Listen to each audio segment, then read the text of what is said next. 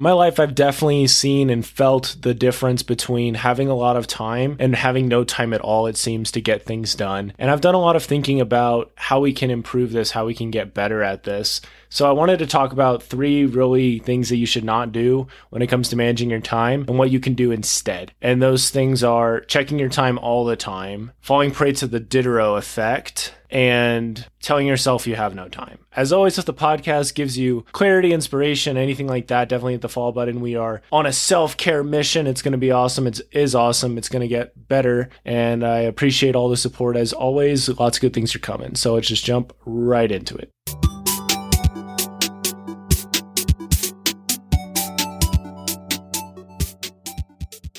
I think it's really important that you have an idea of how much time you have left to get things done. However, if you're not careful, this can become what paralyzes you, what holds you back. I can't tell you how many times where I've checked the time and I've done it with the thought of, I don't have very much time. Let's just look at how little time I have left so I can feel sorry for myself. And this is not a winning mentality. This is very toxic. If you want to win at the game of life and you're constantly checking time with the whole reason to be like, oh yeah, I ran out of time and and stuff, then it's not good. On the other hand, if you check it when you need to and it helps you stay on pace, that is moneyball. That is good stuff. When I was running track back in high school, and this this uh, month actually marks a decade since I started running track, which definitely was a big part of my transformation back in high school. In track, I was always checking my time to see how I was doing, you know, after each lap, sometimes just to see how I was, where if I was on pace or not. And all of that was super useful. I wasn't checking the time as I was running. That slows you down. You have to run it, you have to run straight, you have to move forward. And if you're constantly checking the time, checking your phone, checking email, you're not going to be all there. And if you're not all there, if you're not at least somewhat mostly pointed in that direction and moving towards it, it's very unlikely you're going to get very far. I think of James Clear and how he dedicated so much time to writing his book, and other people that I know have written really successful books. They blocked off the time. John Lee Dumas is another great example. Blocked off the time, treated that time as sacred, and just went after it and wasn't constantly looking at time and everything like that. Just put in the time, timer goes off, awesome. You know, you take what you can get, you move forward. And so I think this is one of the most important things, honestly, with time is just not constantly checking the time because time is going by. It is going by this very second. Your life is passing away a little bit at a time. And that's a crazy thought, but you can also put so much joy, so much inspiration, so much good stuff into your life, and it's your choice. And that happens with choice, you know. And so I think it's just really important to pay attention to how much time you are spending on things, but also to not let it hold you back and to not do it in a way that is self-deprecating in any way. You can look at the pacing and be like, yeah, I wanted to do this in two hours. How am I doing? I'm at an hour and a 45. Okay, I got 15 minutes. Yeah, that's pretty good. If you're constantly looking at it, then it opens the door to other distraction and we don't want distraction when we're trying to get stuff done. So, so that's the thought there. Just don't constantly check the time and instead pace yourself. The second thing kind of goes along with that. It's not falling prey to the Diderot effect. I am definitely guilty of this. The Diderot effect is something I've been pondering and thinking about lately. And it comes from this guy who Denis the Diderot, he was not very well off in his life, and this is in James Clear's book Atomic Habits, really good book, obviously talked about a lot. Wasn't extremely well off, and then the Queen of England expressed interest in buying his entire library of books. So he went from rags to riches pretty much overnight, made like fifty thousand dollars or something. In today's money, it wasn't that amount back then, but that's roughly what it equates to. Ended up buying some new clothes, and it was like, you know what? I need a new couch. I need a new drapes. I need all this other stuff. And so he bought all of these other things to complement that first decision, that first change. And you see this when people buy a new house, when they start a podcast, even. They're like, oh, I got to buy all this other stuff because the Diderot effect. When you buy one thing, it's likely you're going to buy something else. And this is the exact same thing with your time management. I cannot tell you how many times I've been like, you know what? I'll just watch a quick Shark Tank episode and after Shark Tank episode, you're like, you know what? I'm feeling kind of tired. Let's eat some food.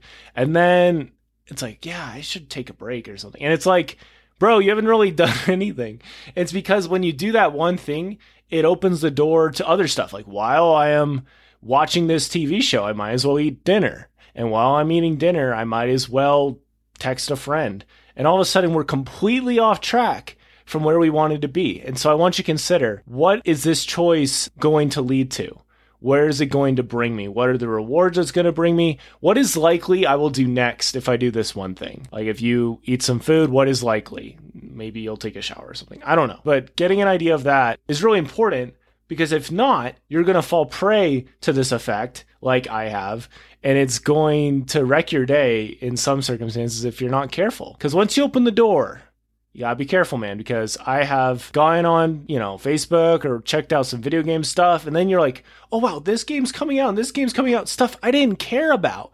I didn't want to know the news. But now we've interested ourselves to the point that we cannot go back to the other thing we can, but it's just difficult. So Diderot effect, being aware of it will help you save a lot of money, also a lot of time.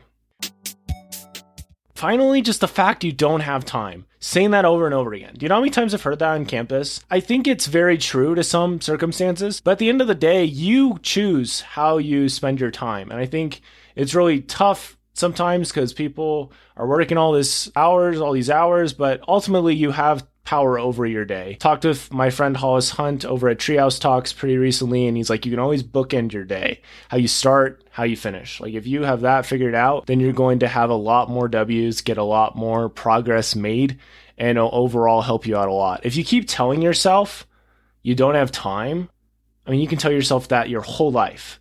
If you're 15 right now, dude, you've 85 years. Okay. I don't know how long you're going to live. If you live a really good life, you'll get at least 60, 70 probably years on top of the 15. So you have plenty of time. Sure, you don't have plenty of time to do different things. You won't always have the same amount of energy, but you do have some amount of energy and you do have a lot of time right now. Starting my first YouTube channel in high school was perfect. Starting it and doing it in college wouldn't have made sense at all the model of it, playing video games with friends and talking, it just wouldn't have made sense. And so we did it at that time that it made sense. We just went for it and we figured it out along the way, and it was a good opportunity. And ultimately, it's led to me talking to you on the Yield Today podcast. So I'm thankful for that. But we didn't say I don't have time. I made time. You know, when I was I was taking classes, of course, high school, doing track. I was doing a lot of stuff. I was like, I want to do this, so I'm going to make time for it. I'm going to forego sometimes going outside and spending time with friends. I'm going to forego watching movies with family sometimes. I'm going to make these sacrifices because I value that time so much and I want to see what it can lead to. And I'm not going to say I don't have time because technically you can always make time. You can set aside time. I don't know. I feel like time is is so interesting, but we all have only 24 hours a day. And even then we have time. Like look at how much time you spend on social media, look at time with other things and it honestly blows my mind. There's been a couple days this year so far where I just like hide my phone. I set like a forest app, you know, timer and I don't touch it. I just get other stuff done. And that's super powerful. So I could go on about it, but if you tell yourself you have no time, you're going to prove it to yourself over and over again. And it's not 100% true. I mean, we all have time, you know, and I don't know.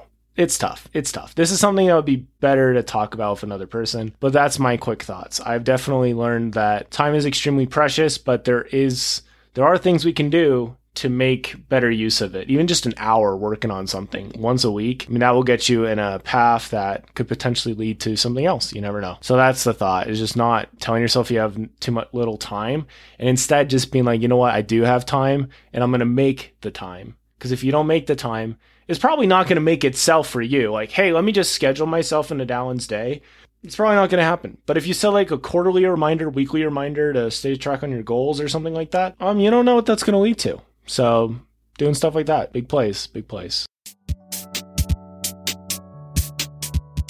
And that's it. That's pretty much it for the episode. Have a lot of stuff coming up very soon, interviews, all that good jazz. I do apologize for not getting this up earlier. Have been experiencing the Diderot effect for sure. Like, oh yeah, I'm not going to go to bed. I'm going to watch a quick YouTube video, and all of a sudden it's later and I'm not able to sleep. Just leads to one thing, leads to another, of course. So, anyway, gonna have an episode coming out tomorrow as well. Hope you guys enjoyed this one that brought some value or perspective for you. As always, hit that follow button if it is useful for you. Hit me up up at Yield Today If Down podcast on Instagram if you'd like to connect and keep the conversation going. we'd love that. And I'll talk to you guys next time. Don't forget to yield today, and it'll be a better tomorrow.